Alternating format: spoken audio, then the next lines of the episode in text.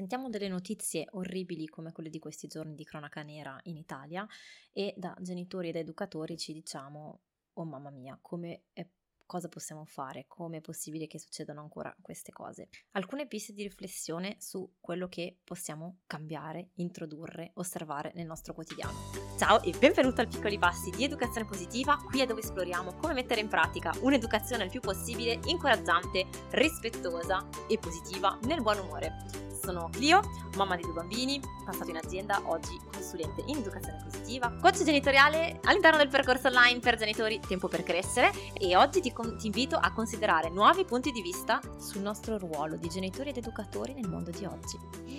Un respiro, un sorriso e cominciamo.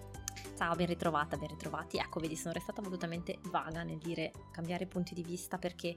um, parlare solo di differenza di generi mi sembra un po' riduttivo rispetto a quello che è successo in questi giorni. Um, e parlo della, dell'uccisione di Giulia e del fenomeno dei femminicidi. E, ehm, non è a mio avviso soltanto differenza di genere, c'è anche un rapporto al consenso, un rapporto alle emozioni, un, un rapporto alla frustrazione, insomma c'è tutto, un, ovviamente il fatto è complesso, quindi premessa, non ho, non penso di in 20 minuti poter dare la chiave, la risoluzione di un fenomeno che eh, tra l'altro riguarda tantissimi paesi nel mondo e che eh, non è certamente dell'altro ieri. Quindi, posta questa premessa, mi, mi sembra però importante per tutti i genitori che, um, e, e, penso per, per, te che mi ascolti, no? se ti interessi di un tipo di educazione consapevole, rispettosa, un tipo di educazione eh, positiva, no? anche in modo sostenibile, il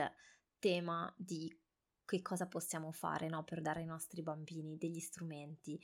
perché poi possano vivere bene, nel benessere, perché possano diventare delle parti attive eh, nella società di domani posit- con positività, no? mettere a frutto i loro talenti con gioia, con, eh, con entusiasmo. E, e, e, quindi di fronte a questi eventi tutti, penso, eh, in tanti no? ci si interroga da una parte con paura magari rispetto ai nostri figli a dire ma caspiterina sono, sono in pericolo o meno. Rispetto a questo tipo di situazioni e poi dall'altra c'è anche appunto il dire ma come possiamo fare no? noi nel quotidiano, nel concreto, visto che i nostri bambini ce li abbiamo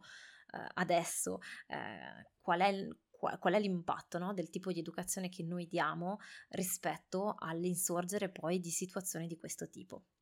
Ed è in questo contesto che mi piacerebbe fare qualche riflessione insieme a te, insieme a voi, per vedere di capire un pochino meglio eh, che, che, che cosa Ecco, questo mi sembra importante, no? Perché spesso quando succedono le emergenze di qualunque tipo, eh, in particolare il discorso mediatico che ne viene fatto, no? È quello che serve ad accentuare le emozioni forti per portare audience, per portare eh, così dibattiti e, e scatenare, scatenare i click in qualche modo. E quindi si fa spesso leva sulla rabbia, sull'indignazione, sulla paura, su questo tipo di emozioni. E io penso che intanto il primo step è innanzitutto prendere consapevolezza noi su quali sono gli effetti che questo tipo di mediatizzazione ha nel nostro modo di pensare e nel nostro modo di agire, perché l'idea è quello di poter um, trovare una risposta consapevole e utile per aiutarci a educare meglio i nostri bambini e quindi se in alcuni casi l'indignazione ci aiuta a metterci in azione, laddove magari finché non c'era nessun tipo di evento tutto andava bene, rimandavamo al giorno dopo, ben venga. Se invece la paura e la rabbia e quello che emerge ci eh, tendono a... a darci ansia e ad agire per reazione, no? E quindi, oh mamma mia, no, non ti voglio mandare qui, o non ti voglio mandare là, o non ti voglio far fare questo perché ho paura lì rischia di ostacolarci. E quindi penso che in primis sia interessante intanto da adulti eh, iniziare a allenare un po' il nostro sguardo e a vedere ok qual è il mio posizionamento, qual è il mio atteggiamento quando eh, sento parlare di queste cose, che cosa penso, che, in che modo poi tendo ad agire magari senza neanche rendermene conto? E soprattutto quando si tratta degli interventi che poi posso fare nei confronti dei miei bambini. Ed è utile oppure controproducente, perché se è controproducente è lì che magari è necessario fare qualche modifica al, e intervenire in modo diverso. Poi, altro punto, quello che credo sia utile è andare a capire, osservare eh, nel nostro quotidiano come possiamo eventualmente cambiare approccio, che cosa possiamo eventualmente inserire nelle nostre abitudini, perché la, situ- appunto la situazione è complessa e riguarda tantissimi aspetti diversi dell'educazione e non soltanto, non è una cosa che fai una lezione un giorno e insegni a tuo figlio o a tua figlia che il rapporto tra i sessi si fa così e non cos'ha, che non si uccide, che ci si rispetta e quindi poi boom, tutti a posto eh, e, e, magari quando sono un po' più grandi si fa il corso di educazione sessuale e poi ok, finita lì. Perché tutto questo non è soltanto a livello di razionale, no? di conoscere la teoria, di sapere che non ci si uccide o non ci si fa violenza, e passa in maniera molto più sottile nel, sch- negli schemi mentali che adottiamo, che i nostri bambini hanno adottato, perché hanno osservato quotidianamente, giorno dopo giorno, atteggiamenti, commenti, parole, modi di fare, modi di dire che hanno dato forma che, e che stanno dando forma al loro modo di vedere il mondo, di percepirlo e che danno forma poi a eventuali risposte automatiche o eh, risposte impulsive di un certo tipo. Um, e quindi non è, è, è, questo che mi sembra interessante andare a fare, un lavoro piuttosto di fondo di auto-osservazione, di, auto- di presa di consapevolezza, per poi andare a inserire nella quotidianità, no? eventualmente, delle azioni diverse de- delle azioni eh, che puntino no, a coltivare giorno dopo giorno questo sguardo di benessere, di vivere, di saper vivere insieme. Quindi vi propongo, ti propongo se ehm, eh, oggi nell'episodio di oggi di andare a vedere un po' quali sono a mio, a mio avviso gli aspetti più importanti nel ventaglio, no? di, nel grande ventaglio che questo tipo di eventi poi va a toccare rispetto al ruolo del genitore al ruolo dell'educatore. In primis per me ehm, c'è il ruolo delle emozioni. E qui si apre un grande, un grandissimo, grandissimissimo capitolo perché potremo parlare di capricci, perché possiamo parlare di pianti, perché possiamo parlare di frustrazione, perché possiamo parlare di tante cose. Però in primis per me, se, se, se riesco a e ti prego di notare che ovviamente sto semplificando un qualche cosa di molto complesso, ma per far passare un po' la, l'idea e la riflessione, a noi adulti spesso è mancato, ma perché non se ne parlava, perché non si sapevano tante cose. Non, non voglio rientrare nel, ancora una volta nel dettaglio di, di, di, cause, di colpi, di questo, di quell'altro. No, vorrei um, generalizzo un po' nel dire che però da quello che osservo nel quotidiano, nella società di oggi, per tantissimi adulti la conoscenza delle emozioni è ancora un po' scarsina. E quando si parlo di conoscenza delle emozioni, che cosa intendo? La capacità a capire e a rendersi conto di ah, che cosa provo nel mio corpo, che cosa penso, che cosa, come scelgo di, di agire sulla base di questo rapporto tra pensieri, emozioni e sensazioni. Quindi, per semplificare al massimo, se sono per strada, faccio un esempio tra adulti, e ehm, uno in macchina mi taglia la strada, come interpreto quella situazione, come tendo ad agire, te- cosa, pe- cosa sento nel mio corpo quando sento rabbia, frustrazione, piuttosto che quello che è. Iniziare a notare il legame tra l'interpretazione che io faccio di quel gesto di tagliarmi la strada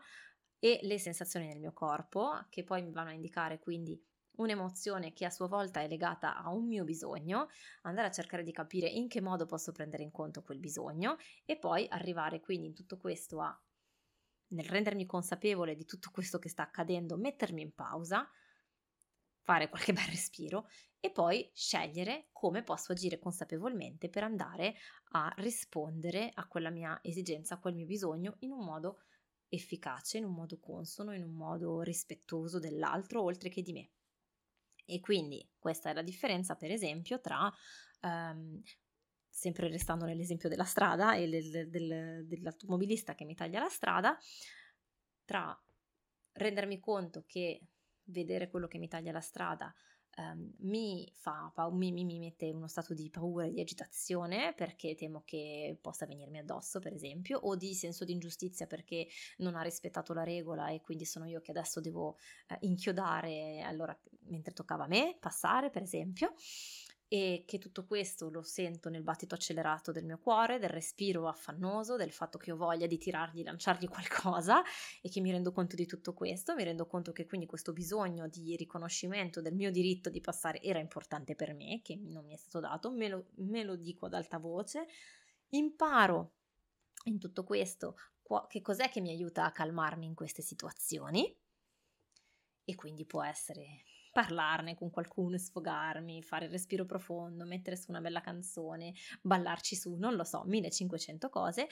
e che eh, invece riempirlo di insulti eh, non è particolarmente utile, magari non fa che rafforzare la mia rabbia e quindi l'esercizio è allenarmi no? a portare consapevolezza e attenzione su tutto questo all'inizio magari a posteriori e quindi rendendomi conto che sì, gli ho lanciato 150 insulti perché, perché mi sono sentita il cuore che batteva mille, un'energia che mi sarei sbranato un leone, perché bla bla bla bla bla e, e ricostruisco a ritroso per poi piano piano allenarmi a rendermene conto sul momento. Insisto molto su questo perché eh, trovo che a volte ci sia un po' di confusione e perché di fatto quando i nostri bambini, non so, per esempio, si lanciano nel mega pianto, nel mega capriccio perché gli abbiamo impedito di pitturare, di usare la pittura su, le, a dita sui muri, ok? La soluzione non è dirgli oh poverino che stai piangendo e sei così arrabbiato, in fondo ti sto impedendo di esprimerti e di esprimere la tua libertà, allora tieni, dipin- ridipingimi pure tutta la casa o sì, lancia pure, distruggi pure tutti gli oggetti che ti capitano a tiro perché così sfoghi la tua rabbia, non è neanche urlargli addosso perché come si permette di arrabbiarsi è normale che non ti lasciamo pitturare i, mu- i muri, ma è capire uno che il mio bambino ha l'età che ha e ha le capacità che ha, che lui ci teneva a usare questi colori, osservarlo nella sua reazione di quel momento e restituirgliela ad alta voce in modo che il bambino inizi ad abituarsi, allenarsi anche lui a portare attenzione a queste sensazioni nel corpo, che noi possiamo descrivergli per quello che osserviamo, quindi oh mamma mia vedo che sei diventato tutto rosso, che ti stai agitando, che stai battendo i piedi per terra e contemporaneamente renderci conto della nostra difficoltà eventualmente a prendere in conto questa grossa emozione perché accende in noi e anche in noi una reazione emotiva, ok? E quindi è un contemporaneamente, no, con dolcezza prendere in conto questa, questa emozione di fronte al nostro impedire, impedirgli di fare qualcosa che gli stava a cuore, guidare la sua attenzione alla sensazione che fa nel suo corpo e collegarla con la situazione, ok?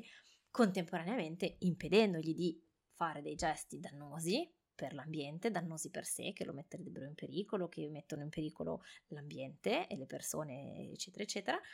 E quindi è mantenere questo equilibrio tra le cose, che è particolarmente difficile, ok? E che permette però ai bambini di vivere tutto il ventaglio delle emozioni, intanto con empatia, con la nostra empatia, poi con una mappatura, no? iniziando a, a, osservare queste relazioni di causa-effetto tra la situazione, quello che avviene, eh, quello che ho pensato della situazione, quello che ho sentito nel corpo, la voglia che avevo di reagire d'impulso in un certo modo, l'obiettivo che volevo raggiungere e per poi trovare insieme delle strategie diverse per raggiungere questo obiettivo. E quindi, per esempio, di insegnare poi gradualmente al bambino che cosa lo aiuta a calmarsi in queste situazioni quando impara a capire che quella sensazione nel mio corpo mi fa sentire arrabbiato. Eh, è perché eh, è perché mi hanno impedito di fare una cosa che mi stava a cuore. E che quando mi sento così nel mio corpo ho voglia di distruggere, ho voglia di lanciare sento una grande energia. E che quando mi sento così nel mio corpo perché c'è una situazione di un certo tipo eh, quello che mi aiuta a stare meglio è, per esempio, fare una corsa, saltare,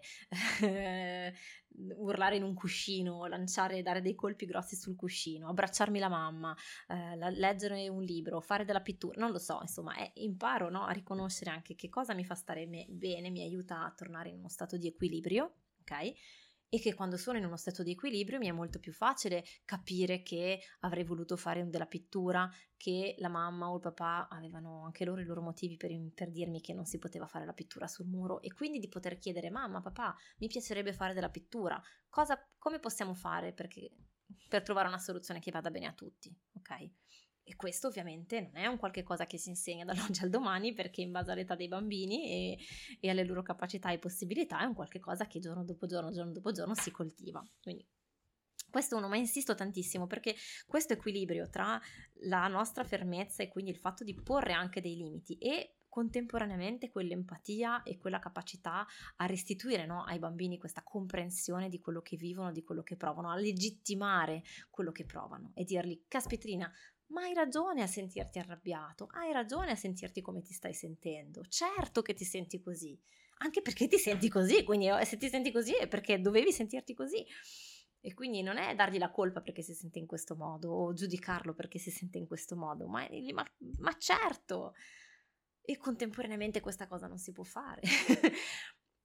È mantenere e esercitarci noi adulti a porre in atto questo equilibrio che si lavora in primis su di noi, perché? Perché questo insegna ai bambini sia a capire meglio cosa sentono, perché lo sentono e quindi come, come, fanno, come fare, cosa fare di queste emozioni, perché se sento una grande emozione e non imparo, questa rischia a un certo punto di esplodere come meno me lo aspetto. E allora sì, si rischia di fare dei danni. Uno, due, anche di fare i conti per, per poter imparare no, l'empatia e quindi mettermi nei panni degli altri, ho anche bisogno di imparare per, per lo stare nel mondo, no? Eh,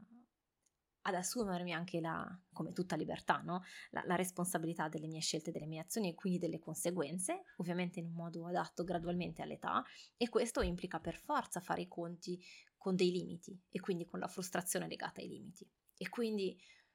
poter accompagnare i nostri bambini a sapere che ce la possono fare, che sì, vivere una, una, cosa difficile, una sfida, una frustrazione è difficile, certo, ma allo stesso tempo ti accompagno per darti le risorse per farcela. Non ti tolgo dalla difficoltà, ti do le risorse per affrontare la difficoltà.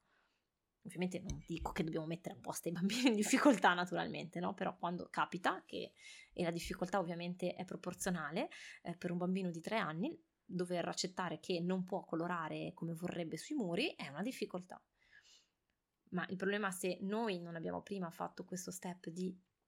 uh, comprensione delle nostre emozioni e di saperci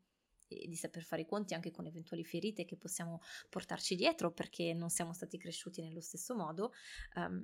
è chiaro che la frustrazione, così come qualunque altra emozione dei nostri bambini, ci possono mettere in difficoltà e quindi non riusciamo a essere lì tranquilli, sereni eh, e solidi nell'accompagnare i nostri bambini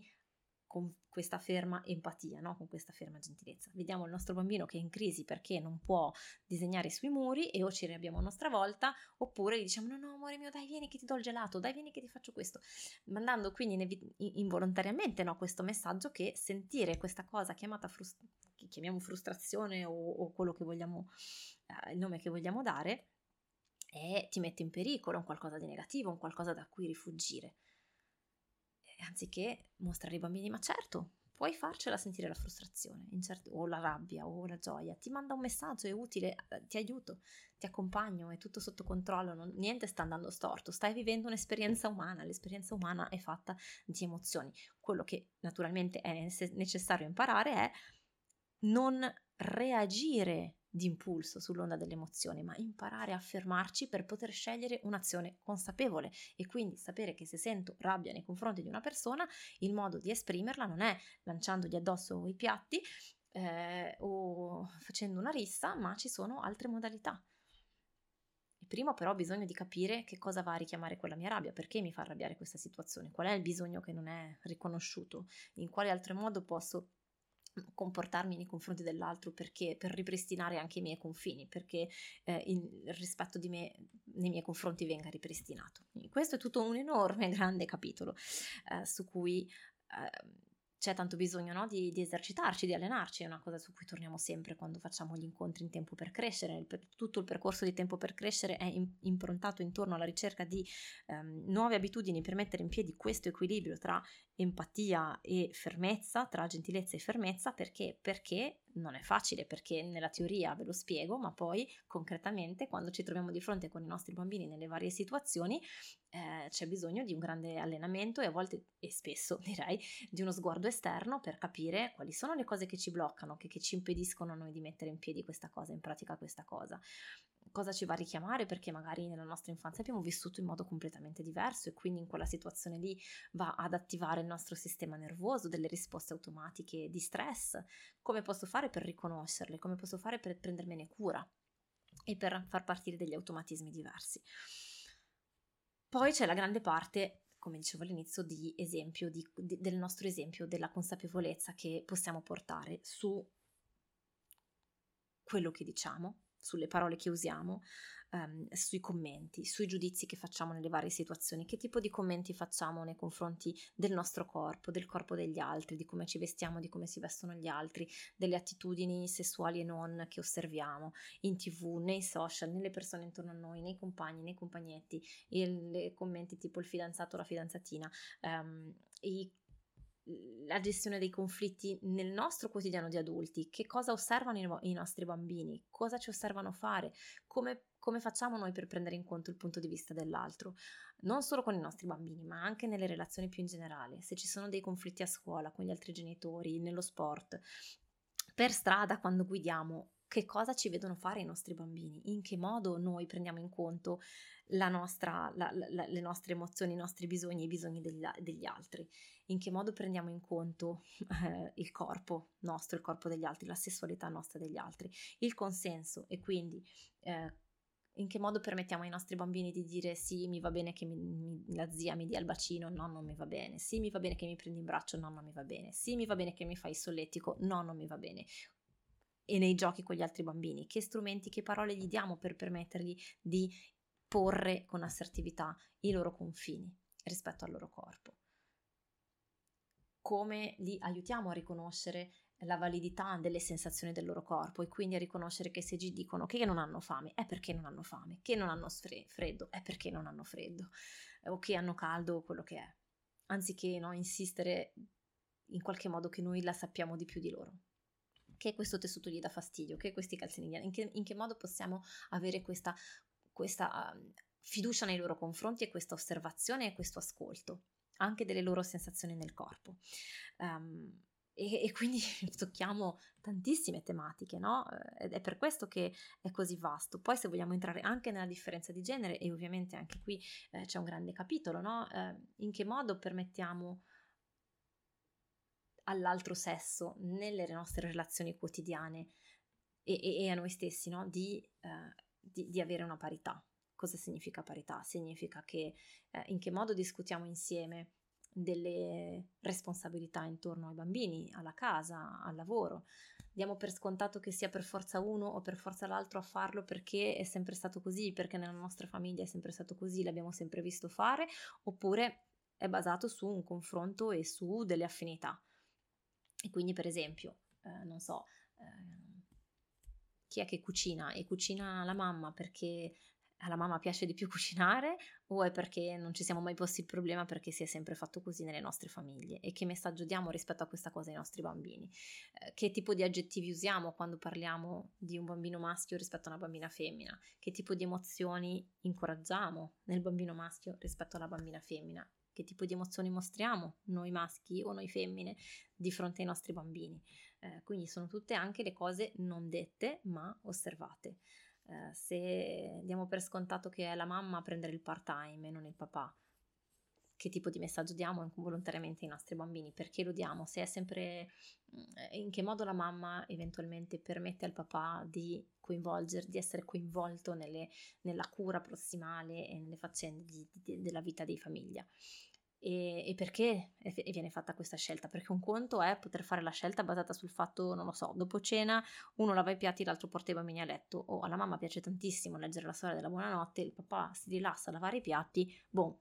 viene fatto per questo motivo e magari può essere esplicitato anche una volta con i bambini. Diverso è se invece eh, la mamma non ne può più di mettere i bambini a letto perché è stanca morta e vorrebbe tanto rilassarsi e lavare i piatti perché la rilassa anche lei, ma non osa esprimere perché dà per scontato che tocchi a lei eh, perché si è sempre fatto così. Ok, quindi vedi, vedete come di fronte a, a, questo tipo di eventi la riflessione va molto più um, in profondità e tocca tantissimi aspetti e nessuno da solo basta a spiegare, um, a spiegare il perché avvengano certi fatti e non ho pretesa di dire che è un fattore rispetto all'altro, ma sono davvero convinta che nel momento in cui che, che, che questa è la riflessione che possiamo e dobbiamo fare per noi e per i nostri bambini nel quotidiano e, e introdurla no? Nella, nelle nostre relazioni di tutti i giorni, nelle nostre abitudini di tutti i giorni. Alla fine come un esercizio di, consa- di consapevolezza, no? di poter portare la nostra cura e la nostra attenzione su questi elementi perché offrono davvero uno spazio di, mh, di verità, di, di, benessere inteso eh, come connessione con l'altro vero, no? a 360 gradi, anziché riprodurre senza rendersene conto dei vecchi schemi che poi rischiano di mandare eh, dei messaggi controproducenti e dei messaggi che feriscono, dei messaggi che vanno verso una separazione dall'altro, anziché creare un'armonia, no? Con, tra noi, tra noi e i nostri bambini e, e poi più, più, più est- in maniera più estesa con il resto della società. Fammi sapere cosa ne pensi, so che la discussione appunto è molto ampia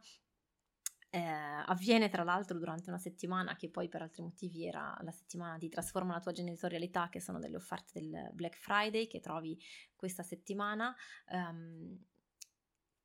trovi il link, te lo metto nei, nei commenti. Fammi sapere nelle note del, dell'episodio e per qualunque domanda, per qualunque necessità, per qualunque curiosità eh, o spunto di riflessione costruttivo ti invito a scrivermi, mi fa piacere continuare il discorso. Ti abbraccio.